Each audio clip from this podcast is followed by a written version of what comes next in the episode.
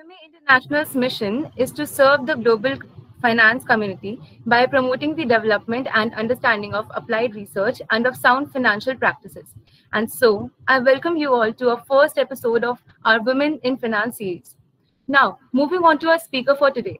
She is a CBS alumna, graduated in 2013. She has a PGDM in finance from SP Jain Institute of Management and Research, Mumbai and is a results oriented management consultant with demonstrated expertise in strategy, process improvement, cost transformation, global business services, financial planning, and analysis. Please welcome Ms. Srishti Srivastav. Uh, thank you. Thank you, Srishti, for joining in. Thanks. Thanks, Anushka. Thanks for inviting me to speak with you all. Delighted to be here. And thanks for that introduction. Maybe a little too much, but thank you. okay, what I really want to present. Okay, so uh, I, will cover two couple of parts right today. So I want to talk about. Let I, I'll start with talking about myself actually before I move into all about finance transformation or finance of the future.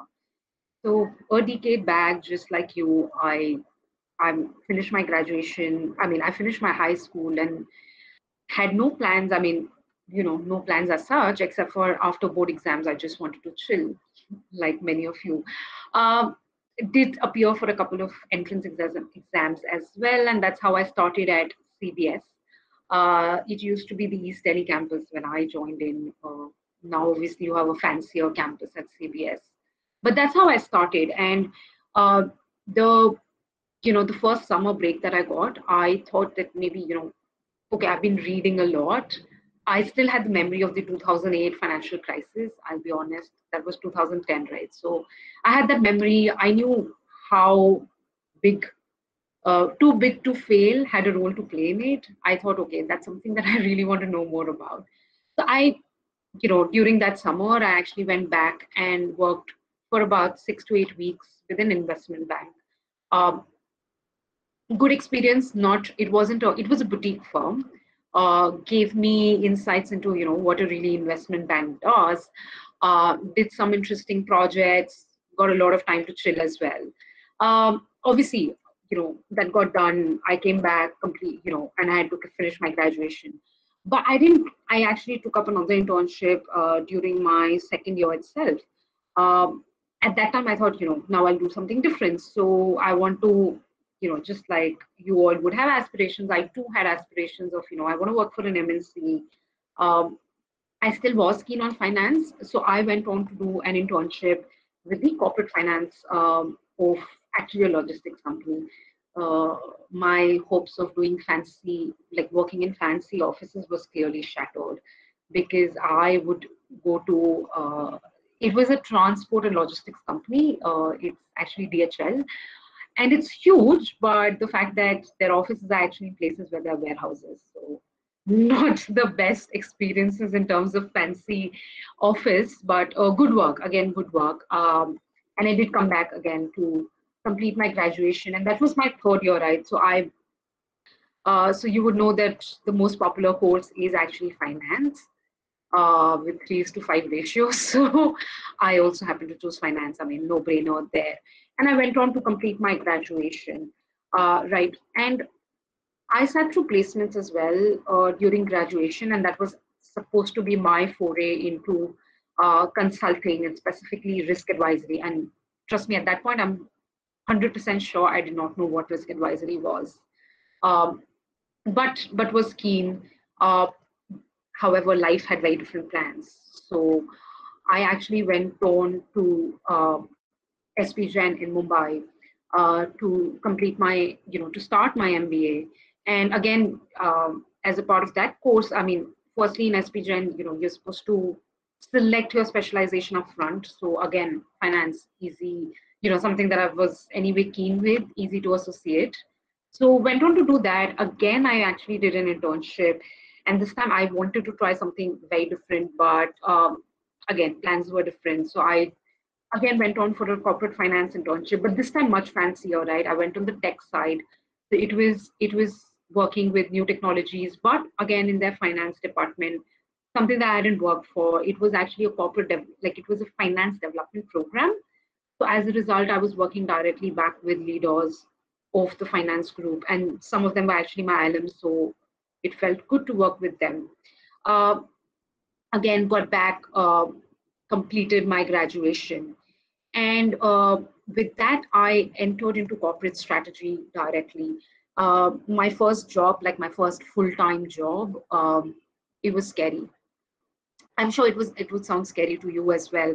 My first role uh, was directly working with the CEO of a company, and it's not a small company. It's not a startup. It's it was at that time at least uh, 500 million dollars uh, in revenue, right? So I used to work directly with the CEO. Um, you know, help him devise, implement all strategic initiatives, also do a lot of tactical work, okay, uh, on the ground work. But that was my job. And I I worked there for three and a half years. I actually moved on to work on a leader program individually that was mandated by the board of directors.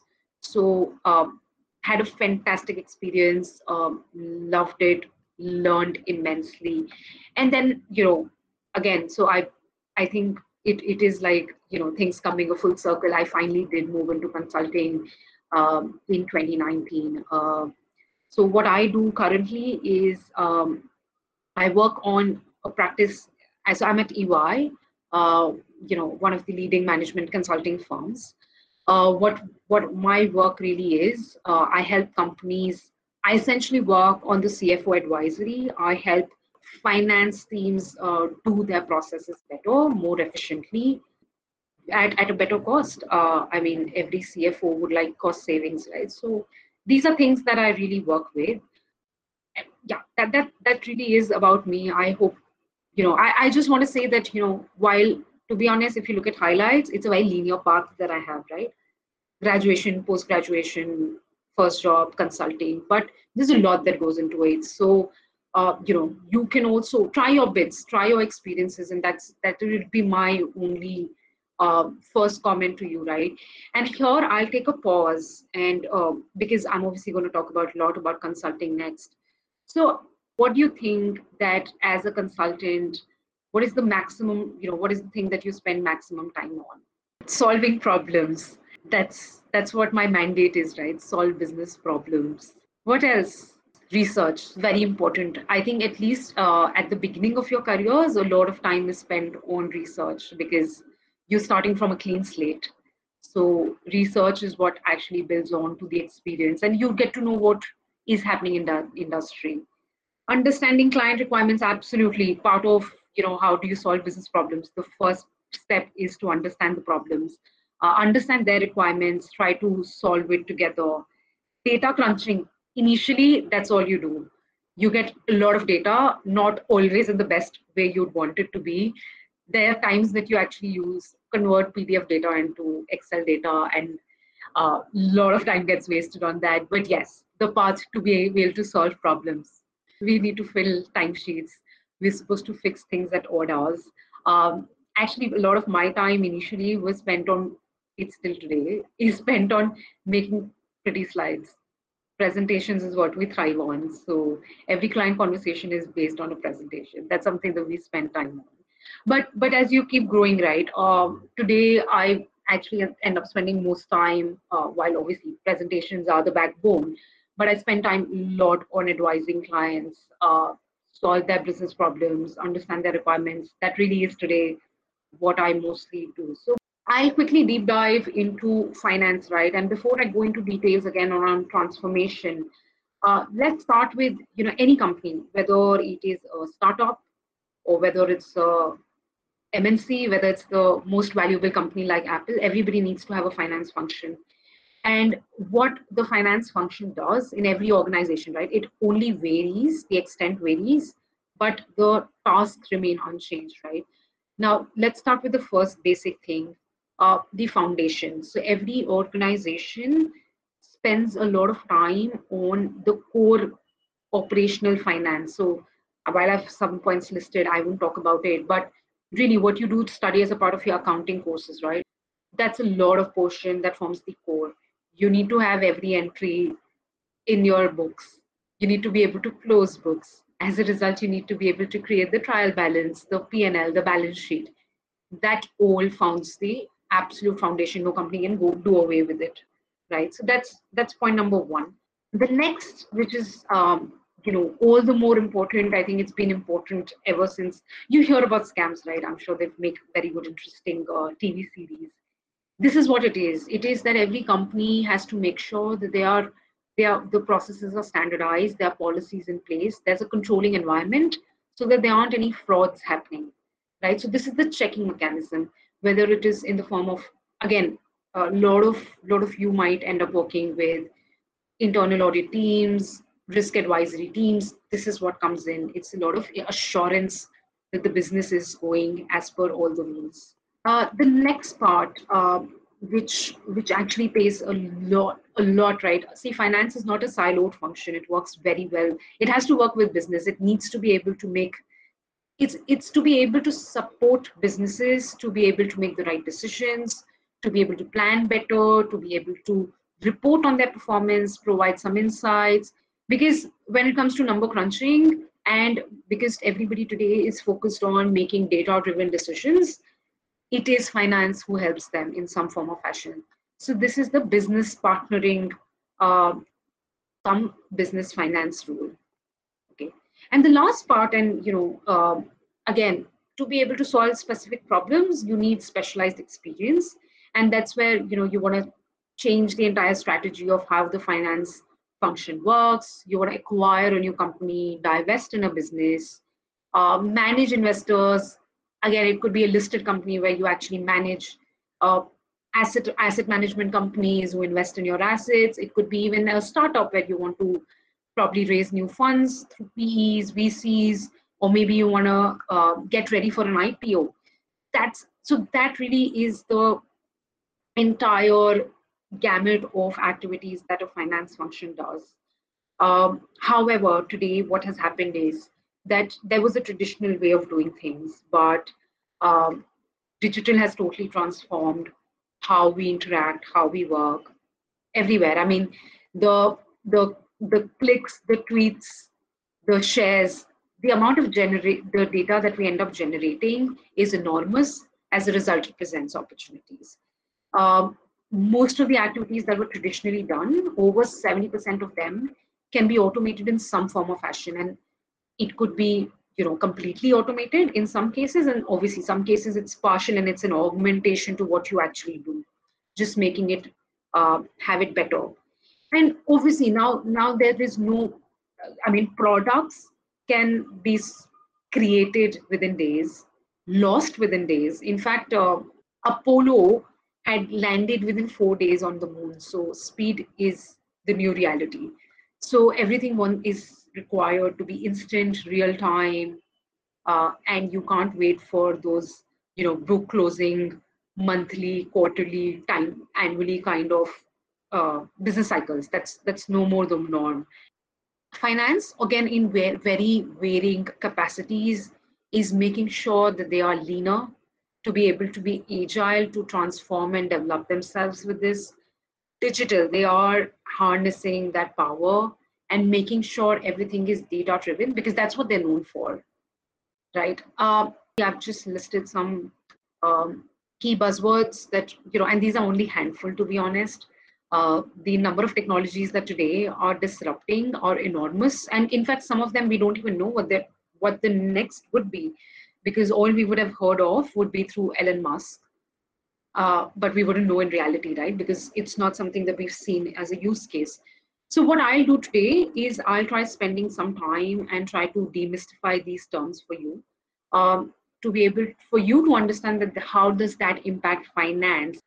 Let's start with uh, the first one, right? Uh, RPA. It's actually called robotic process automation this, for that matter, is actually not anymore a, a thing that requires demystifying. Uh, to be honest, uh, because in the in the you know across the board organizations, I think over 50% of organization would have leveraged uh, RPA already. So what is RPA, right? RPA is essentially there is software bots. What they do is they take up these manual uh, transactional processes, very transactional nature, which are essentially reckoning in nature. So you need to do it on a periodic basis. So automatically they're just lot time consuming. and you need to follow a very direct steps like it is a then b and then c if not c then d so it is very explicit in nature right and that instead of a human being performing it it is a bot that performs it for you so the advantage of this is first is it's not a human doing it right? So the bot has no fatigue. It doesn't get tired so it can work 24 7 obviously because it also works 24 7 you don't need as many bots as you required humans so it results in good cost saving right? And because it's a bot doing it it is lesser errors. It's done in the same way over and over again. And the best part is because it's again a bot if it's a similar problem an organization faces elsewhere i can actually just apply that at scale across the organization so for example i started at one business unit I can apply to all business units and no additional cost. You only need licenses, that's all. Right? So totally the idea isn't, I mean, I'm sure you read a lot about, you know, how uh, all all all jobs will get automated and uh, that's not that's not the idea of this right the idea is always human plus machine so you either run bots or you run by bots right so the idea is to to be able to leverage these to make your activities easier, right? I, I'll do a quick, so let me go on a quick illustration, right? Um, on an email, you have an attachment. It's an Excel attachment, okay? It has some data. You'll read the attachment. You will understand it. As a typically when you're, you know, when you work in organizations, you need to always enter these in the system. So you will manually do this data entry. Now imagine you never had to do all of this mundane task and it's bots that do it and you realize the only thing that you need to do is the bot itself will have some checks and mechanisms that will check if there are any discrepancies or not if not obviously the process ends and if there is so only you enter when there is a discrepancy so that you can analyze for what the reason was and you know what could be the potential solution to it? In fact you can actually go back and write your bot uh, you know get your bot, bot to actually learn so that the same error is not made the next time. Or you could add this as a rule. But the idea again is that obviously you also don't want to spend a lot of time doing mundane tasks right? So the bot does that for you and you spend on value add activities like analysis investigation audit. So these are things that you spend time on uh, that was that was about automation. Let me move to uh, you know something that i'm sure is very close to you guys as well. Visualization. In fact uh, you know as a part of my first job um, a lot of my time was spent on uh, so i used to create dashboards for the ceo right? So a lot of my time at that point was spent on getting data across systems you know. So i had financial systems. That is something that i got data out of the systems. It would come in different formats different systems right then there was a lot of operational data which was not in any system. So I would have to go back, follow up with people. Then I would take all of that, put it in an Excel. Then I would essentially add formulas, add some pivots, create charts around it so that they look good, get them converted into a slide. So all of this itself would take me a week, easily a week. Now, after that, I would spend time on actually analyzing those graphs because graphs without context have no meaning, right? So I would then try to understand what was the reason for a variance, what what went wrong, what went well, is this something that's going to impact my future or not? But that's that's the last part I did, and you know by that time I was genuinely exhausted in the entire exercise of data crunching. This is what visualization does it just makes it so much easier. So imagine that one week's work is completely done by a tool, and all you spend time on is to analyze, you know, identify if there were any trends, uh, make, you know, get insights out of it, uh, be faster in decision making. That really is the idea of uh, visualization. Okay, I do have a quick, um, you know, mock up of how typically visualization works, right? And why, why the advantages. One, it's accessible on the go. So it's accessible on your tablet, mobile, system, you know, laptop, everywhere. So just at the click of a button. It's customizable. So for example, if you were looking at the leadership, right? And because you are finance and you own the data, I need to also create it not just for the CFO, I need to create it for the CEO, the sales head, the HR head, and everybody would want a different view. Right? So it could be role based, it could be customized, it can measure metrics. In fact, today, uh, visualization goes on to actually provide standard insights as well. So you don't all, you know, you can get it on the go and it's real time. That's the best part. So you don't need to wait for someone to take out data because remember when I was taking out data, it was already a week old by the time I would present the analysis. So here you can provide, get it instantly. It could also include a lot of human metrics like attrition, number of learning hours.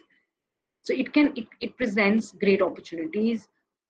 And and I think you you must be studying these right as a part of your courses in variance analysis, understanding balance sheets, P&Ls, how they move, comparing them across years. Visualization does it for you.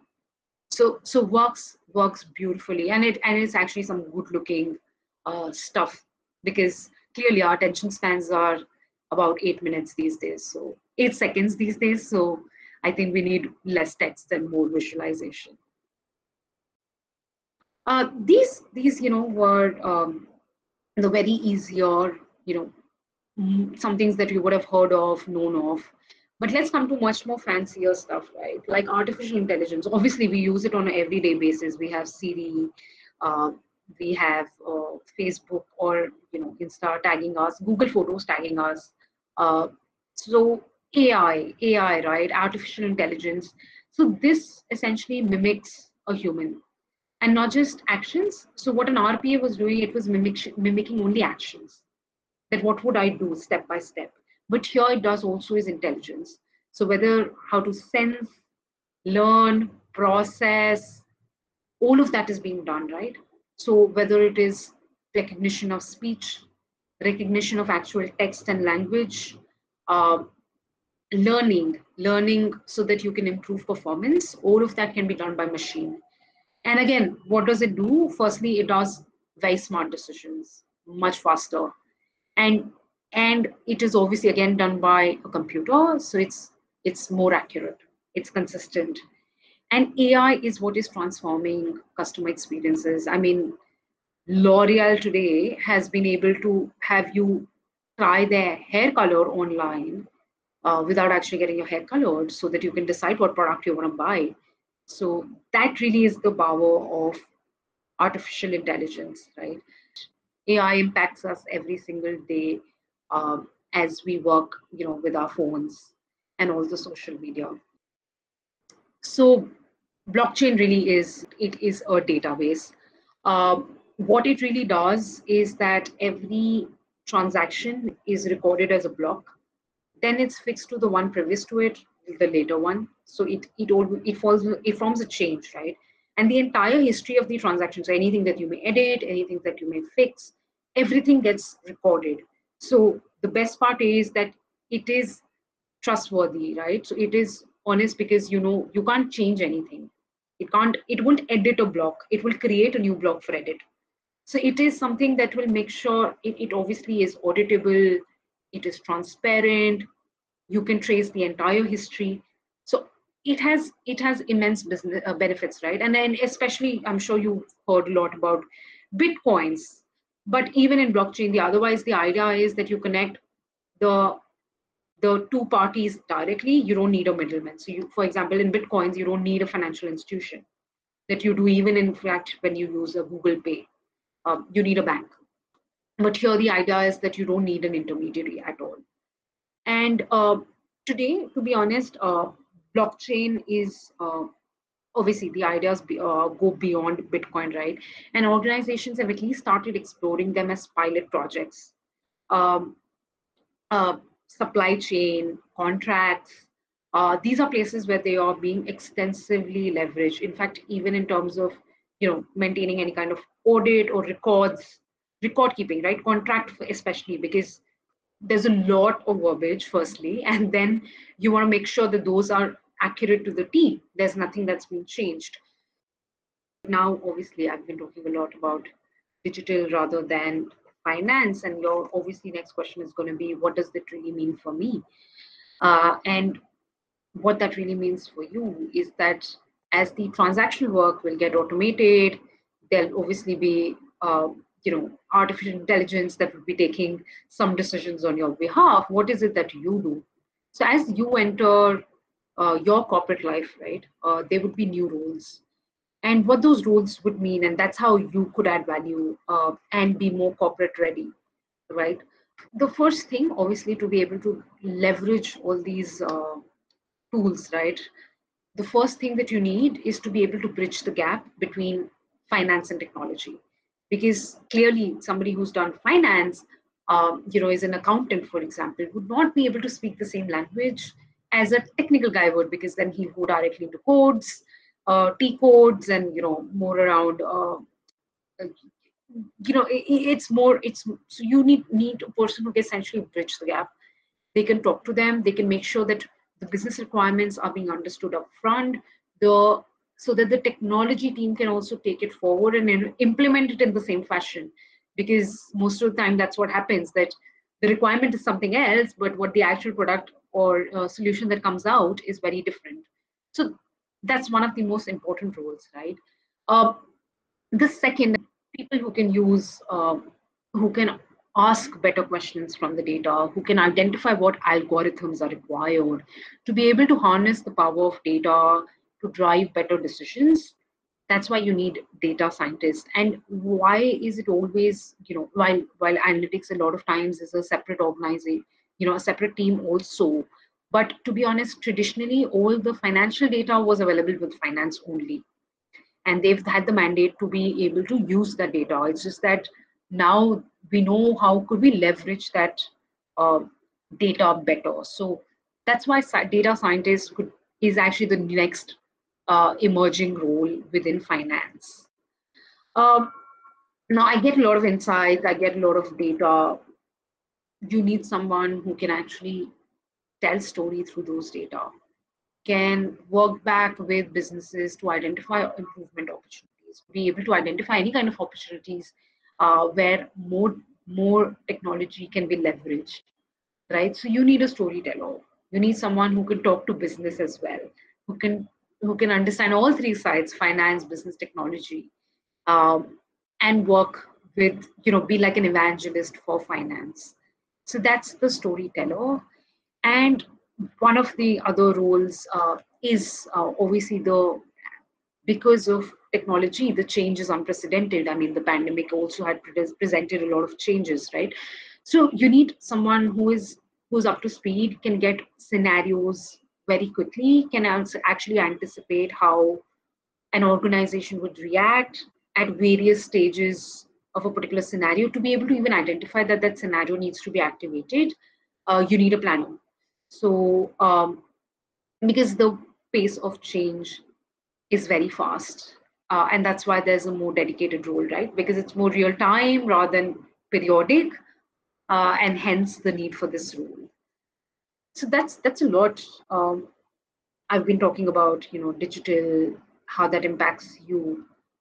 Keep a very open mind uh, to all kinds of experiences. Okay, um, it's not finance. It's not finance. It's marketing it's hr it doesn't matter it's it's a startup it's not the brand that you wanted um, does not matter trust me it every experience will add value not a cv point don't think of it as a cv point but it will really give you some learnings um, the right a job is a marathon. I mean it's not a job it's a career right? So it's a marathon.